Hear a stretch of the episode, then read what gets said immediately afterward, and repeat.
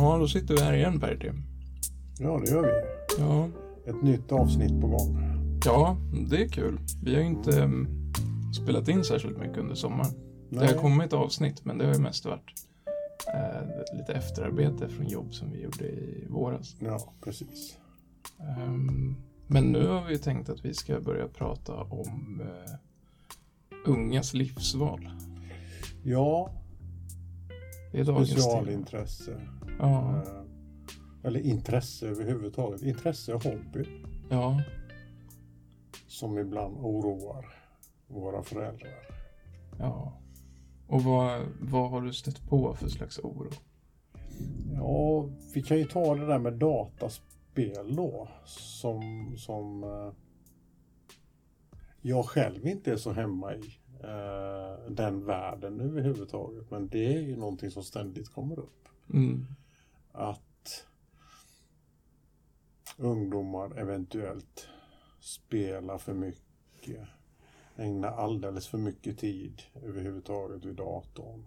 Mm. Eh, Jag tänker så här att det har väl alltid varit så att, att nyheter, alltså musik, vad det nu än är för någonting, är någonting som vi vuxna reagerar emot. Eh, jag vet när videon kom en gång i tiden. Eh, Mm. När videokassetterna kom, när man kunde hyra filmer så Vad kunde hända då? Ja, då, då kunde alla bli mördare och vad det nu var för någonting. Alltså det var ju Mm. väldigt, väldigt eh, dramatiskt från vissa håll och sådär. Eh, Kommer du ihåg? Nu vet jag att du, är- du är äldre än vad jag är. ja, Så det här är bara saker jag har läst om. Men att Drakar och Demoner kom, det här rollspelet på 70, 60-70-talet.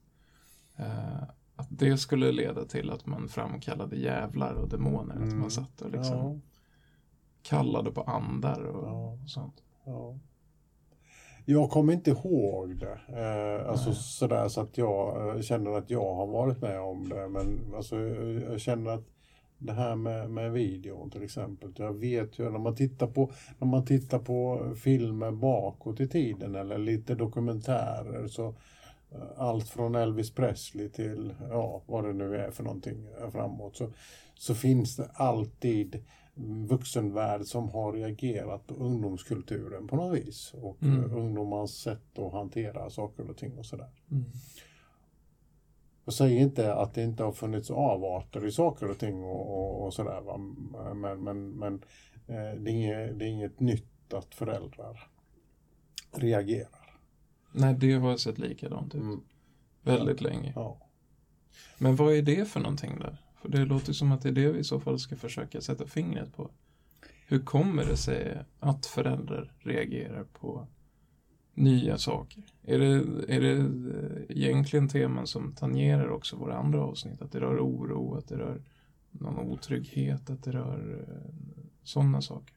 Ja, jag tror ju och jag vill tro och det är det jag möter också eh, som, som familjebehandlare så är det ju faktiskt att man är orolig för att mitt barn ska bli sittande vid den där datorn, inte röra på sig, inte få någon utbildning, inte, inte bli som alla andra, få någon chans. För jag tänker ändå att det är vår uppgift som föräldrar att se till att våra barn faktiskt får ett bra liv. Och, och det är väl den, den oron som, som pockar upp när man ser att Mm. eh, man kanske också ser att, att ungdomen som sitter vid datorn inte umgås med sina kamrater på samma vis som man själv gjorde. Det här sociala livet. Mm. Så jag tänker att det är inte bara framtiden som sådan när det gäller arbete och sånt utan jag, det handlar väldigt mycket om en oro för att mitt barn faktiskt är ganska ensamt. Mm. Och oron bygger ju på att man inte känner till den världen. Precis. Det är det som händer med de nya Ja. grejerna som kommer. Video, drakar och demoner Ja. dataspel. Ja. Så att vuxenvärlden känner sig inte Mm. trygg. Och då, det vet man ju hur man, när man inte vet, när man inte har kontroll. Även om det, det kan gälla saker som en, ens egen kropp. Det händer någonting som man inte vet vad det är. Ja. Gissningsmekanismerna är ju inte schyssta Ja. mot oss. Vi börjar gissa på ganska hemska saker. Mm. Eh, och så gör väl då föräldrar med med intressen eller hobbys och så som Mm. man inte känner till med, med ungdomar. Att man, man gissar på det värsta. Ja, och jag tänker att den oron som, som man har, den, den har man ju av välvilja. Men när man låter den oron hamna eh, hos ungdomen, alltså när man tar diskussionen om någonting som man kanske inte egentligen känner till så mycket om och eh, sådär, så, så blir det konfliktartat. Och det är därför Mm. som föräldrarna hamnar hos mig till exempel. För de är i konflikt med sin tonåring. Mm. Ehm, Verkligheterna skiljer sig. ja, precis. Tonåringens och den förälderns Precis. verklighet är väldigt olika. Mm. Och om, vi, om vi tar det där till exempel att, att våra ungdomar skulle vara ensamma bara för att de sitter vid datorn. Mm. Eh, så pratar man med en ungdom så upplever ju inte de att de är ensamma. De har hur mycket vänner som helst. Mm. De har vänner över hela världen till exempel. Om man tar nu de här dataspelen som, som inte jag kan så mycket om. Men jag förstår att det är så att man eh, spelar med vänner i USA och Mm. Australien och vad det nu är någonstans. Och, så att man har mer vänner än vad, nu, vad jag någonsin hade egentligen. Mm. Eh, fast man kanske inte träffas eh, fysiskt. Och det är väl det som, som vi vuxna, de föräldrarna som kommer till mig, reagerar på. De ser ju inte det. Eh, Nej, de har precis. inte det där fysiska. Men, men, eh, men ungdomarna upplever ju inte att det är något problem. Nej. Och så kanske man också har en förälder som eh, har det lite stressigt på jobbet. Har en lite pressad situation i sin relation. Och inte har tid att sätta sig in i vad är det min ungdom håller på med. Precis. Man har inte energin kanske att sätta sig bredvid och fråga vad, vilka spelar du med, vad gör du, hur funkar den här Ja. gubben på skärmen och, och sådär. Eller kanske till och med Mm. vara med. Eller så. Ja. Jag har själv haft ett jättespelintresse under Mm. hela min uppväxt. Och, och nu har jag barn. Eh, Jag är nog inte en förälder, tror jag, som kommer vara orolig för min sons spelintresse. Men det kommer väl något annat. Han Mm. kommer hitta någon, någon annan manik som jag kommer vara orolig för. Mm. Men på tal om det här med det sociala så kan jag känna att jag hade varit väldigt ensam nu Mm. som förälder till en 6-7 månaders baby om inte jag hade haft mina vänner online. Mm. Jag lägger honom vid halv åtta, halv nio någonting. Mm. Och sen så om han sover gott då kan jag liksom logga in på datorn och umgås med mina vänner i en, två timmar. Mm. skjuta lite eller Mm. spela lite boll eller vad vi nu Ja. gör. Liksom. Och det är, det är ett socialt forum som jag helt hade missat annars. Jag hade inte, jag hade inte haft möjlighet att gå och hänga med mina vänner efter att min sju månaders baby har somnat. Nej. Kan inte jag gå ut och ta en öl liksom. Nej. Det går inte. Ehm, så att jag är väldigt tacksam snarare för att jag har det. Och jag känner att jag är väldigt nära mina kompisar som inte har barn än. Och så, Mm. eh, på grund av spelintresset. Ja. Och det här skulle ju våra föräldrar veta. Alltså, jag, tänker, jag tänker att det är ju ofta så våra ungdomar också faktiskt uppfattar det. Jag är inte Mm. ensam. Nej, precis. Jo, det är du. Säger föräldrarna. Ja, precis. Jag ser det. Ja, och då, då är det klart att det blir konflikt då. Ja. Och, och det är ju som du säger, egentligen så, så skulle man försöka att prioritera den tiden som förälder och ta reda på vad det är min son eller min dotter håller på med. ja. Man gör ju det med, i det exemplet med kroppen. Till Ja. exempel. Ja, Man lägger tid på att gå till läkaren och kolla Mm. vad är det här för någonting. ja precis. Och i, i nio fall av tio så är det ofarligt. Mm. Och man kan gå därifrån och känna, ja ah, vad skönt, det var bara Mm. lite ledvätska eller något. Istället Ja. för en cysta eller vad det nu är Ja. man har hittat. Liksom. Och lägger man den tiden som du säger på sina barn så får man ju ofta samma resultat. Man, Ja. får, man får i alla fall reda på på riktigt om det är farligt eller inte. Precis. Man får mer information och man kan skapa sig en, en mer faktabaserad uppfattning. Sen vet jag jag har ju, jag har ju eh, föräldrar där jag ibland inte har träffat eh, själva ungdomen men, men där ungdomen eh, har bestämt sig för att han eller hon ska tjäna pengar. På spel? Eh, på, på spel Mm. och, och eh, nu vet jag inte riktigt vad det, vad det handlar om och sådär, men jag tänker att, Ja, att, jag. att, jag, att, jag då som, att jag då som förälder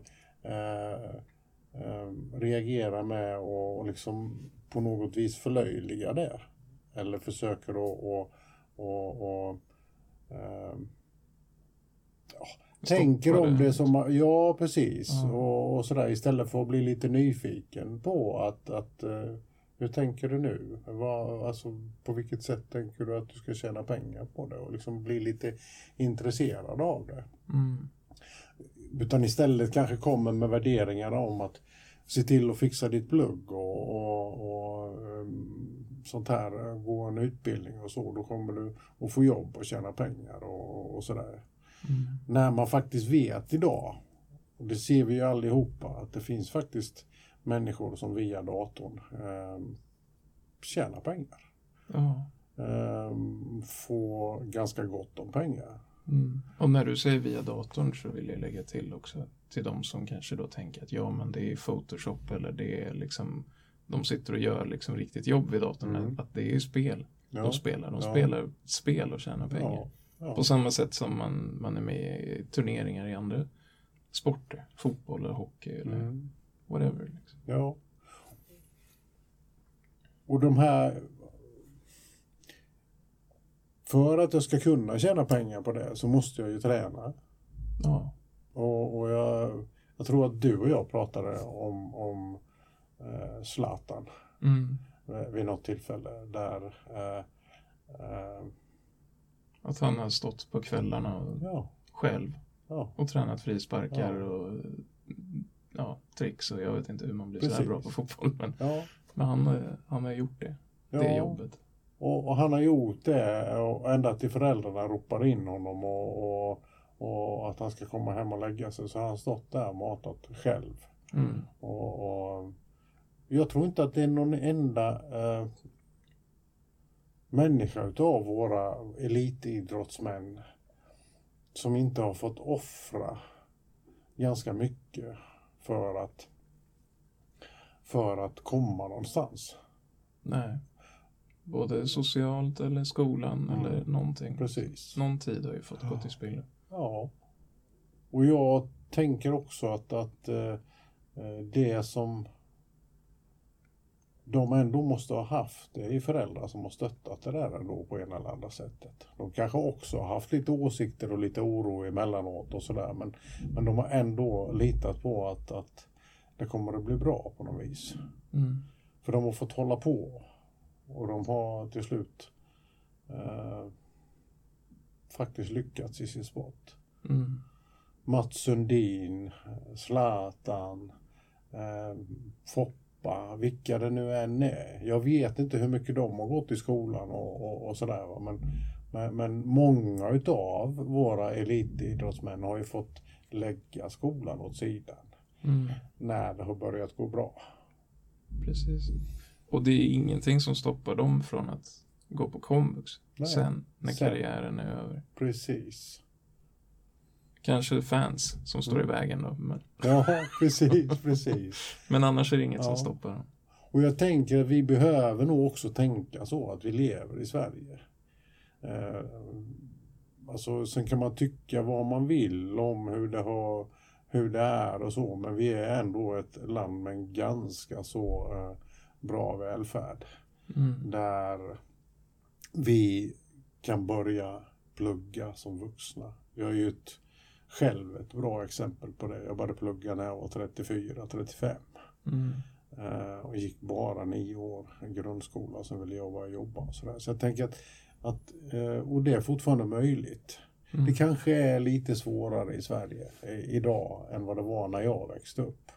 Och bara cykla och få ett jobb hur som helst. Eh, det gick inte hur som helst då heller. Jag fick jobba ganska rejält för att få ett jobb. Men, men jag fick det. Och, och, och på de jobben kanske inte finns i samma utsträckning som, som det fanns då. Men Mm. jag tänker att det finns alltid möjlighet att utbilda sig lite senare. Om det skulle vara så att saker och ting går åt helsike. Ja. Inom Ja. situationstecken åt helsike. Vi växte upp i, i olika tider. Mm. Du är född på 60-talet. Mm. Jag är född på 80-talet. Ja. vad är det, 25 år mellan oss tror jag. Mm. Men ändå så har jag liknande, även om det är 25 år senare, så har jag liknande historia. Jag Mm. gick gymnasiet, men jag larvade bort det. Mm. Ehm, så att jag saknade högskolebehörighet sen Mm. när jag var klar. Mm. Eller jag var ju inte klar, men när jag tyckte att jag var klar. Ja. Men det fick jag ta igen på komvux. Mm. Eh, senare när jag var 28 tror jag. Ja. Ehm, och det, det går ju. Det var bara för fyra, fem år sedan som jag gick på komvux. Mm. Ehm, och sen så de flesta människorna vi pratade om, om elitidrottare och sådär, de, de har oftast inte missat all skola. Det är inte så att de har liksom inte gått i skolan en enda dag, utan man har ofta en, ja, en del grundkunskaper med sig i alla fall. Precis. Man kan läsa och skriva och räkna och sådär förhoppningsvis. Och då brukar det räcka med ett år på komvux Mm. för att klara av nian om det skulle vara så illa att man inte har grundskolan. Mm. Och sen så är det ett, två år till för att ha gymnasieexamen. Ja. Vissa är inte mogna för det när de är 17-18. Nej, och jag har ju tydliga exempel från, från mitt arbete där det faktiskt är så att, att det visar sig att när ungdomen väl är motiverad Mm. Det kan ju vara så att det spökar av andra anledningar Ja, för visst. en ungdom än att man sitter vid datorn eller spelar fotboll eller spelar ishockey eller sådär. Utan det kan vara andra saker som gör att man faktiskt missar en hel del och hamnar efter. Mm. När man får ordning på de där sakerna så, och, och ungdomen får igång sin egen motivation på, på, på det viset så, så har jag ju sett tydliga exempel på när eh, de gör en spurt Ja. eh, och faktiskt ser till att de har sin gymnasiekompetens och eh, hamnar på studier som jag aldrig skulle kunna ha drömt om i, i den åldern. ja. Så jag tänker att vi behöver ju någonstans som föräldrar, som vuxna, försöka att eh, se våra barn utifrån eh, det de sitter i just nu. ja. Och, och inte måla fan på väggen som man sa när jag var liten. Ja, men det kan man säga fortfarande. Mm. Det tror jag. Mm. För det, det är ingen katastrof Nej. någonsin. Och det är en väldig skillnad på att göra någonting för sin egen skull och att göra någonting för mamma och pappas skull. Ja. Och det, det är väl det som är det svåra egentligen, att uppfostra sitt barn och, och få sitt barn att vilja göra det för sin skull. Att, att barnet känner sig, eh, att barnet känner att jag är värd att satsa tid på, jag är värd att lägga energi på. Mm. Ehm, för när man som förälder motiverar med att du behöver göra det här för att något externt, liksom, för att jag vill, för att andra Mm. ska eller för att du ska i framtiden, någonting sånt där. Det kan funka för ett fåtal, men det funkar oftast inte. Och jag tänker också, jag tänker ganska mycket, men, men jag, jag tänker att Ja, Eh, Det, det är ändå så att, att eh, jag har ju kommit på mig själv att döma ut det här med, med, med ungdomar som sitter vid datorn och, och, och sådär. Jag tänker att jag har ju fått ändra min uppfattning. För det är ju ändå så att jag kan inte som vuxen komma och säga att det där är fel, det där kommer du aldrig tjäna några pengar på, det där kommer aldrig att sluta bra. mm, När det faktiskt är så att mina ungdomar har en helt annan verklighet. Där de ser att det finns folk som lyckas. Mm, Eh, Youtubare eller vad det nu än är. Som vad de än håller på med när det gäller internet och sådär. Så, Mm. så, så ser de att det lyckas. Då kan ju inte jag komma och säga att inte det lyckas. nej, Eh, utan någonstans så behöver jag vara nyfiken på hur, hur min ungdom tänker. ja. I många fall så om du vill motivera din ungdom att fortsätta på den banan, då kan du säga att du kommer aldrig klara det. För Mm. det är ofta som kol Ja, på den ja. änden bara. Ja, men det är Det brinner gå- värre. Ja, det är ju bara att gå till sig själv. Jag var ju som tonåring väldigt trotsig. Mm. Och, och talar man om för mig att jag inte får göra någonting. Talar man Mm. om för mig att, jag, eh, att eh, det är fel det jag gör. Så det är ju definitivt inte någonting som, som hjälpte mig. Utan det blev ju en turboeffekt i det. Mm. Och om jag ska vara riktigt ärlig Så jag är fortfarande en trotsig person. Fast inte på samma vis som när jag var ungdom. Nej. Så det kan ju få igång mig eh, fortfarande som vuxen person när någon talar om för mig att det inte, att det inte går, att jag inte får eller vad, vad det nu är. Mm. Och sådär. Jag måste få ta mina egna beslut. Och där tror jag att vi vuxna ibland behöver titta inåt. Mm. Hur vi fungerar. Hur jag skulle vilja bli bemött. Mm. Eh, och, och hur jag eh, funkar bäst.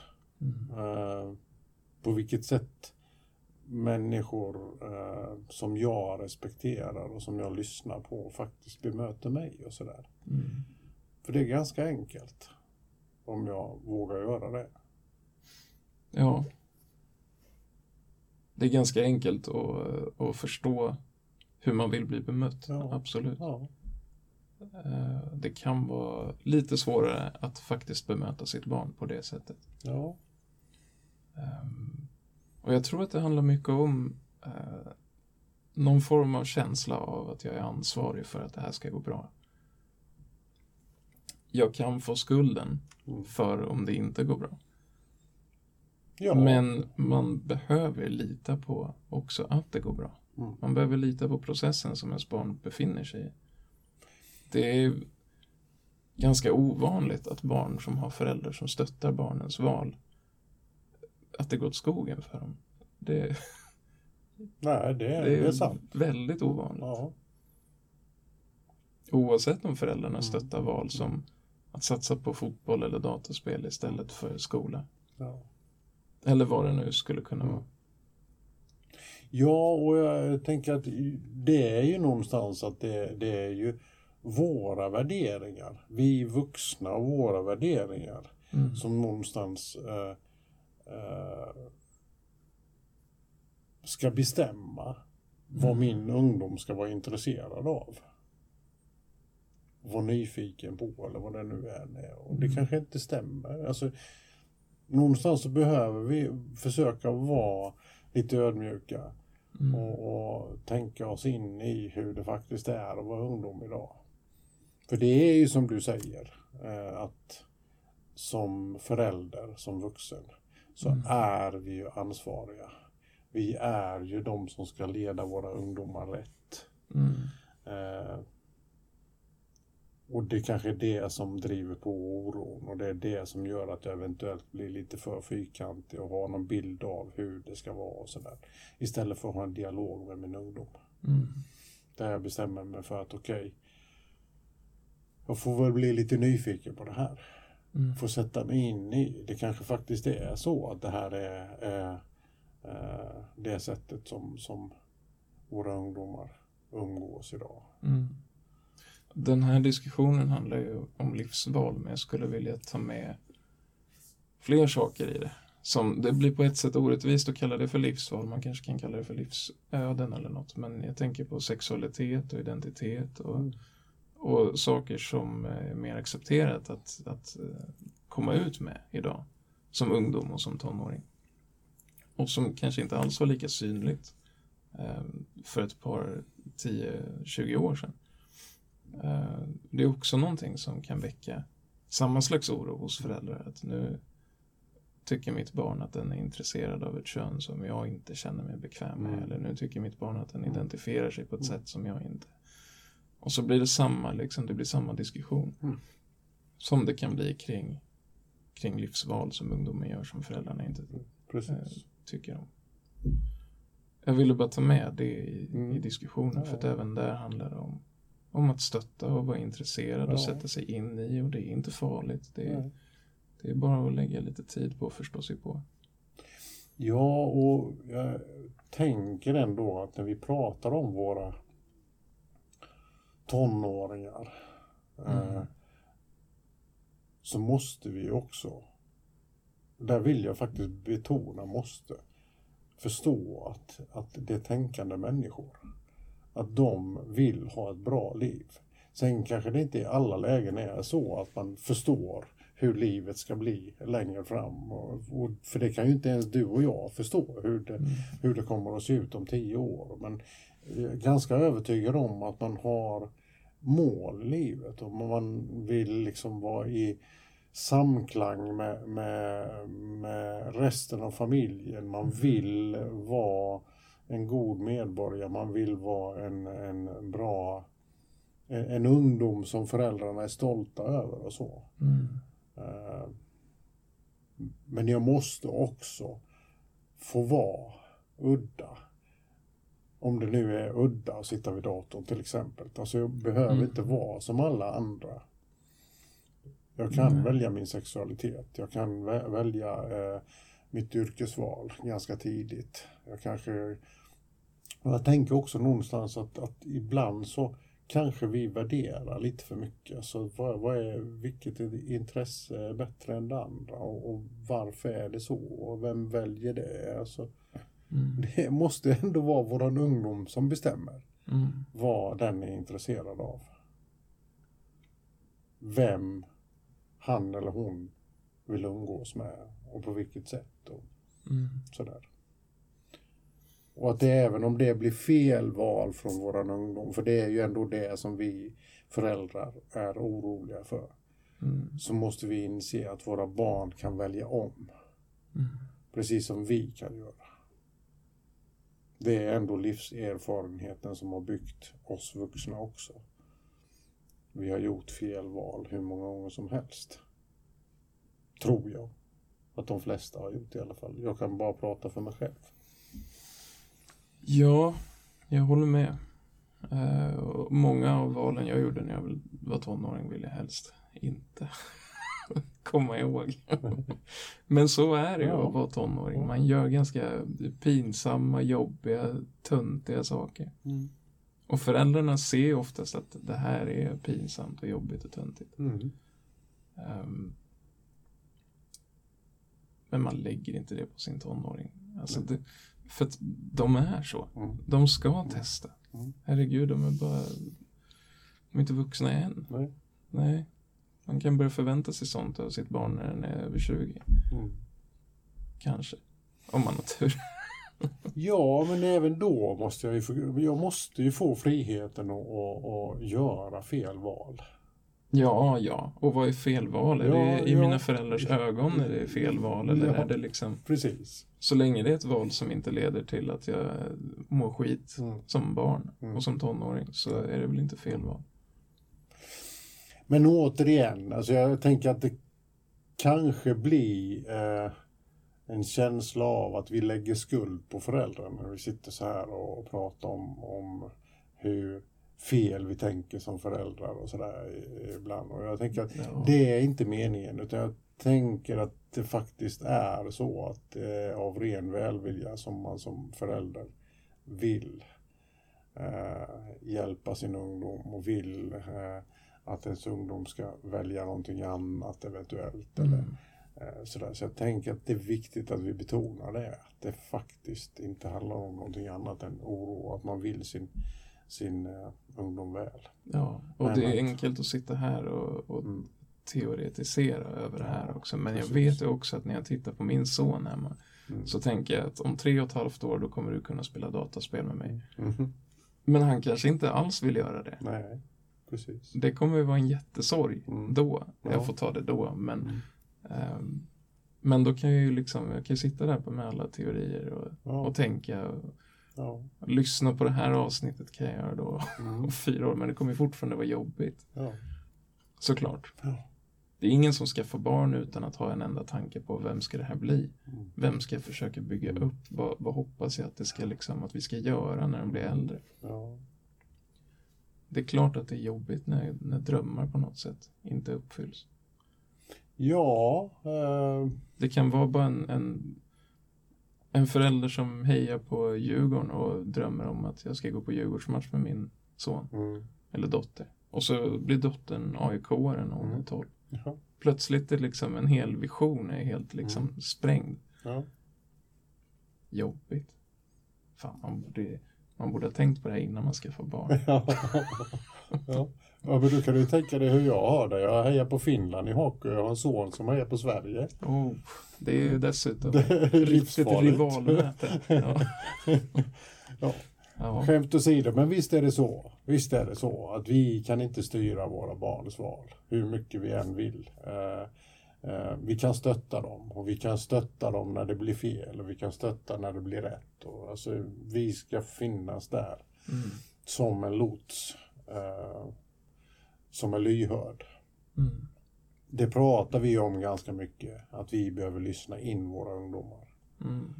Eh, jag vet inte om jag har använt det citatet på våra poddar här, eh, men, men, men eh, Det är säkert ett bra citat. Ta det igen. ja, vi har fått två öron och en mun och det innebär att vi ska lyssna dubbelt så mycket som vi pratar. Mm. Och det behöver människor i, i stort, men, men som förälder så, så är det ett ganska bra citat att hålla sig till. Mm. Att ibland så vill inte våra ungdomar ha våra lösningar utan de vill bara att vi lyssnar Ja. och finns där. Sen kan vi som föräldrar eh, fråga om vi ska ge råd eller vill du ha mina råd? Mm. Och då är det en helt annan sak. För då har ungdomen bestämt sig för att ja, jag vill ha ditt råd. ja. Det är samma som eh, diskussionen vi hade tidigare om skola. Mm, När man gör det för sin egen skull. När Mm. man ber om ett råd eller Ja. när man själv precis. vill ha någonting. Mm. Råd eller utbildning eller Ja. vad det än är. Ja. Då landar det mycket bättre. Och där kan vi också gå till oss själva. Jag vet inte hur många gånger som, som vi vuxna eh, är frustrerade, ledsna, eh, vi tycker någon situation är knepig och så. Eh, vi behöver ibland sätta ord på det inför en kollega, inför en kompis eller vad det nu än är. Eh, utan att få några råd i det. Utan vi behöver bara få ut skiten Mm.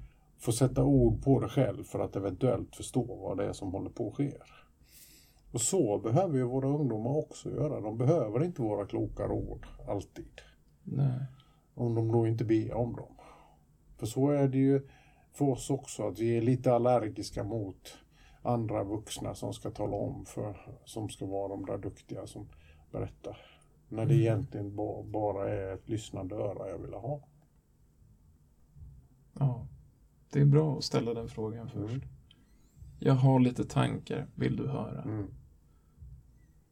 Precis. Nej, håll käften farsan, säger hon ja, ja. Då vet man i alla Ja. fall. Ja, ja eh, jag vet inte om vi kommer så mycket längre i det här, men jag tänker ändå att, att, att eh, eh, kontentan av hela den där diskussionen är ju att, att vi ska ha en dialog med våra barn.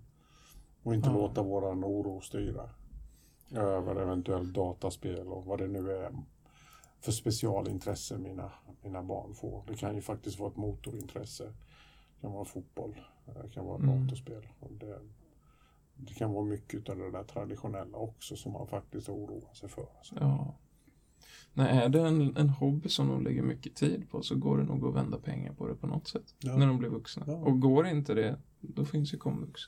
Eller på annat sätt, man byter bana. Eller. Ja, Det finns ju vuxna som är övre 40-årsåldern som plötsligt kommer på att nu vill inte jag vara läkare längre, nu vill jag vara journalist istället. Och så läser man en ny utbildning och Ja. ombildar sig. Och det är inte alls eh, någon skillnad på Mm. att istället säga nu vill inte jag spela dataspel längre, nu vill jag plugga eller nu vill jag Mm. bli det här eller ja. samma sak.